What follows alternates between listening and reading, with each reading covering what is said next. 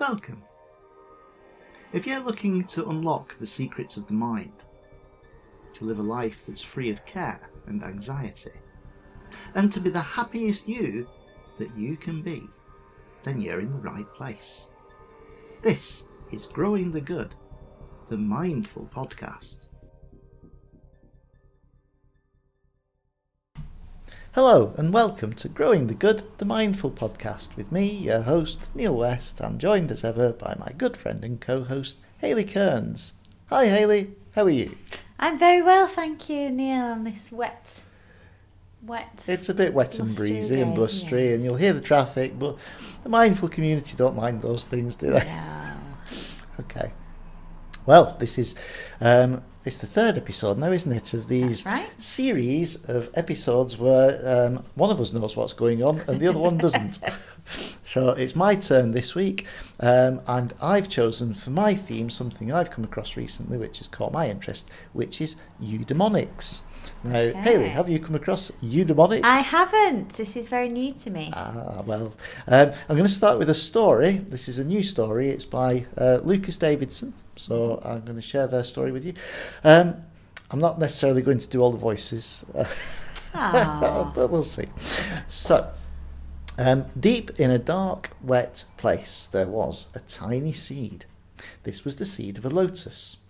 It had long ago fluttered and ebbed down in the sickly green morass and settled into the squelchy mud many feet below.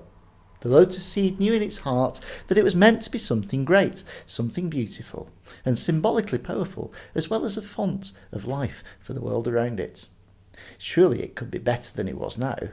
Certainly it could rise to greater beauty and meaning than where it was in the mud. One day, as the rivulets of sunlight tore through the lily pads and darkness of the pond, the ribbons of light made the lotus seed explode forth into a small sprout. A passing snail came to see the commotion. Well, good morning, friend, he said cheerfully. Good morning to you, replied the lotus. Oh, what are you doing here? the snail inquired curiously. I know inside myself that I am quite well, but I aspire to be greater and know that I can be, the lotus answered. For a moment the snail observed the filth of the bottom of the pond, small tendrils of slime wavering hither and thither in the soft undercurrents as he thought deeply. After thinking, he said, That's great, but I think you're perfect the way you are. 'Tis foolish. The lotus thanked the snail for his kind words, and they parted. Some time passed, and the lotus strained and fought its way up through the murk, climbing above the layers of ooze and grime floating on the ground, and now it was standing tall and was growing strong. A passing turtle paused a moment when she came to the lotus. Hmm, hmm, indeed, she said ponderously. She did so in such a tone as to draw out the lotus and make it want to ask what was the matter, but the lotus was too focused on his own journey. After a moment, the turtle sighed. Its intentions failed. What are you doing? Growing? she asked with some attitude. I know inside myself that I am quite well, but I aspire to be greater and know that I can be, the lotus answered. Ha! scoffed the turtle. What a waste of time and energy. You're fine just the way you are. Why bother? The lotus thanked the turtle for her kind views and they parted. More time passed.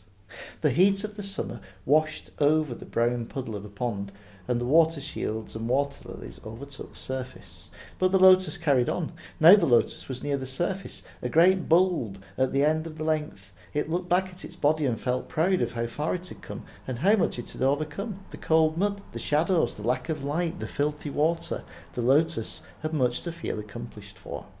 As the summer sun rippled and beckoned beyond the surface past the lotus's reach, a small school of tadpoles stopped to see what it was doing.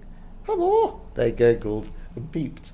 Then hello to you all, the lotus calmly replied. Wowzers, one of the little ones explained. You've come a long way. Aren't you tired? Perhaps a bit, the lotus agreed. You should take some time off from all this growth. Look how far you've come. What are you doing anyway? I know inside myself that I am quite well, but I aspire to be greater and know that I can be, the lotus answered one more, once more. The child frogs murmured among themselves a moment before they blurted, But why? You've already grown so much. Don't be greedy. Know when to quit. You're fine, just the way you are. The lotus thanked the tiny, tad- tiny tadpoles for their opinion and they parted. After a very long time, the lotus burst through the surface. The hot rays, clean air, and sound of life above the water filled the lotus with awe. The lotus had worked with diligence and intensity for a very long time. It overcame turmoil. It was dosed with doubt that made it feel bad. But despite all of this, the lotus knew in its nature that it would be dooming itself, selling itself short of its potential if it stopped. It knew in its heart, its nature, that it was meant to be much more. The rest of the summer was spent as a crown jewel over the pond. While there were many flowers and creatures of greatness, there was only one lotus, towering above them, bathing the air with its fragrance. It enjoyed the season, the bees, and the crisp air. But it also knew in its nature when its time to rest had come as the cool autumn rolled in. Be cautious of the beliefs that you are perfect the way you are. While you may be strong, wise, intelligent, or deeply spiritual, perhaps more than any other person on earth, you will always have something you must develop and grow. Eudaimonia is a journey, not a destination. Live with deep gratitude. No death, but too know your nature and that you still have much to learn and far to grow. Mm. So that was a, a, a eudaimonic fable by Lucas Davison. Um, so, eudaimonics, Yes. it is, um, as you'll have guessed from the Greek, um, and it's, it's to do with your, your inner demon or Oh, inner okay. spirit. You see, so eudaimonics, it's about your, your inner spirit, your inner demon. Um, and essentially, it's being in good spirits. Okay, um, but not necessarily good spirits as in meaning simply just feeling happy or feeling good. You know, the, the demon within it's almost like the God within. Okay, so this comes from um, ancient Greek philosophy. It's a, an idea from Aristotle, um, where eudaimonics is this pursuit of virtue and excellence, the best that's within us. That we need to be aware of our own lives, but at the same time we have to live a life of purpose. Otherwise, we're little more than grazing cattle. So, in Greek philosophy, it was considered important that you reflected on your own life and your own experience, but you had to live a life that was worth reflecting on. Right. Otherwise, we're little more than grazing cattle. And I think one of the kind of call to actions of mindfulness that we are awake, you know, aware of what's happening in our lives and around us in this present moment. Otherwise, we're little more than grazing cattle in our own lives. So I think that's a, an interesting point. Yes. Socrates, of course, um, who was a contemporary of Aristotle, um, he thought that eudaimonics was about being true to your inner godlike self. A person's state of excellence characterized by objective flourishing across a lifetime. It's the ultimate good. A good and happy life characterized by our virtues. So it kind of, my path uh, crossed eudaimonics looking at positive psychology Right. which um, I came to because I was asked about well-being, and well-being is quite a specific thing in positive psychology, and ultimately it rests on pillars of character strengths. But these virtues or character strengths actually go right back to Aristotle, um, when they talked about well, what is happiness, and what is the purpose of life, and what is a life well lived. And the idea was that when Aristotle was asked a difficult question by one of his students, he would go and consult the God within. He would go off on his own and think about it in a kind of a meditative state, I suppose. Um, but also at that time, they produced small terracotta uh, votives, um, simple terracotta god statues, and inside there was a, a very thin film of gold that represented the God within. So by breaking one of these votives, you kind of, you know, you were you were communicating, I suppose, directly with the, the, the gods, the God within. So that that's where this kind of eudaimonic concept comes from, this inner demon. Um, but it's very much about if you live your best life. I suppose in a kind of contemporary um, mindset, it will be kind of if someone asks you, well, what would Jesus do? You know, if you were living your best life, if you were doing your, your very best to be virtuous and to achieve and to live a life of meaning and purpose, what would it look like? Mm. So that's the concept of eudaimonics. It's more than just in good spirits. It's about being in, in harmony, in connection with your best self, your virtuous self, and living your best life. It's the opposite of um, hedonism. Yeah. So hedonism is this idea of, of very, um, you know, a pursuit of pleasure and gratification of, of kind of Mm. physical desires or, or, or whatever. Um, whereas eudaimonia is more about these transcending values that you are part of something much bigger and significant and meaningful than your own existence. Okay. So, Yes, interesting. so this was the motivation of the lotus. It knew that it could be better, however good it was. And mindfulness always tells us you are all that you need to be. You have everything that you need, and this is true. But it doesn't stop you then striving to live your best life. personal So that- growth, yeah. isn't it? And Mhm. Yeah, and I think it is. It's kind of when you you first come to mindfulness and people search out mindfulness in order to better themselves or feel happier. But then it's that understanding that there's never an end to that, isn't it? You don't finish your eight week course that you do and then that's it. You suddenly all that is wonderful. There's always some. some As, as one of our mindfulness teachers once told us, Yeah. didn't he? And said, Neil, there has to be some doing, it can't all be being. yeah, yeah, that is it. So it can't just be about the being, there has Yeah. to be some doing as well. Yeah, that, and that it makes sense, Mhm. doesn't it? But yeah, I've never come across that before. Yeah. Well, I think it, it pulls a lot of kind of ideas of mindfulness, positive psychology, trauma informed, all of these Mm. kind of principles that we're interested in. Um, ultimately, are about people feeling that they are living the best life that they can live and giving them the tools and the confidence and the, the sense of, of, of support, I suppose, to achieve that. Mm. Um, but let's talk brains for a moment. Okay. Okay. So we often use this kind of brain model, don't we? Yeah. we Perhaps do. you'd like to tell us a little bit about the amygdala. What's the amygdala's job? So the amygdala, uh, the way we explain it to children, because I am not from a science background at all, is it's your amygdala is almost like an invisible antennae that is Mhm. always searching out for danger. So we know, don't we, that our brain would be happiest if we just sat very still and didn't do anything, because then we would be very, very safe. Mhm. So your amygdala's constantly looking out for Mhm. danger. That's that's how I always explain it anyway. Yeah. Yeah, so it's like that flight, fight, freeze Yeah, yeah. Um, but then we have what's called the ventral striatum, Right. which is our brain's pleasure sense. Okay. So, um, not you, because you now forego all chocolate. yes. Um, but if someone was to put a large piece of chocolate cake in front of me, lots of blood and oxygen would immediately run to my ventral striatum in anticipation of this reward that I was about to receive. a bit like Pavlov's dogs. Pa- Pavlova. Go on, Pavlov's Like- dogs. Pavlov's dogs is you know it's saliva. I the the mindfulness um, that I am listening to at the moment, the set of podcasts which will um, remain Other anonymous for podcasts are available. Yeah, which will re- re- well, we're always striving, aren't we, for our better selves. Talks about the fact that um, gratification from foods and things, Mm. and, and talks about that as Pavlov did that experiment with the dogs and the saliva. Mm. We associate pleasure, don't we, with certain foods. So somebody Yeah. just even talking about chocolate cake can make you crave it, can't it? Sorry, my mind was wandering there.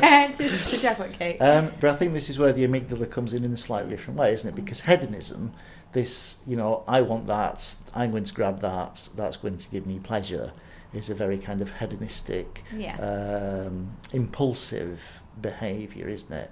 Um, and you see it perhaps in children, you know, very young children, who will just grab something because they want it. Mhm. You know, so their amygdala is is, is kind of um, compelling them to act in a way that is impulsive and not necessarily helpful to them Mhm. because their ventral striatum is very much um, you know engorged with oxygen and Yeah. blood and things and active with with with uh, impulses neural impulses um, uh, but as we get older then we turn more to the the ventral medial prefrontal cortex which is our more developed thinking part of the brain Mhm. um, and that's where we have more of this sense of transience, where we appreciate that we're part of something bigger and that grabbing that piece of chocolate cake might really appeal, but it's not necessarily the best thing to do in this circumstance Mhm. for myself and for others.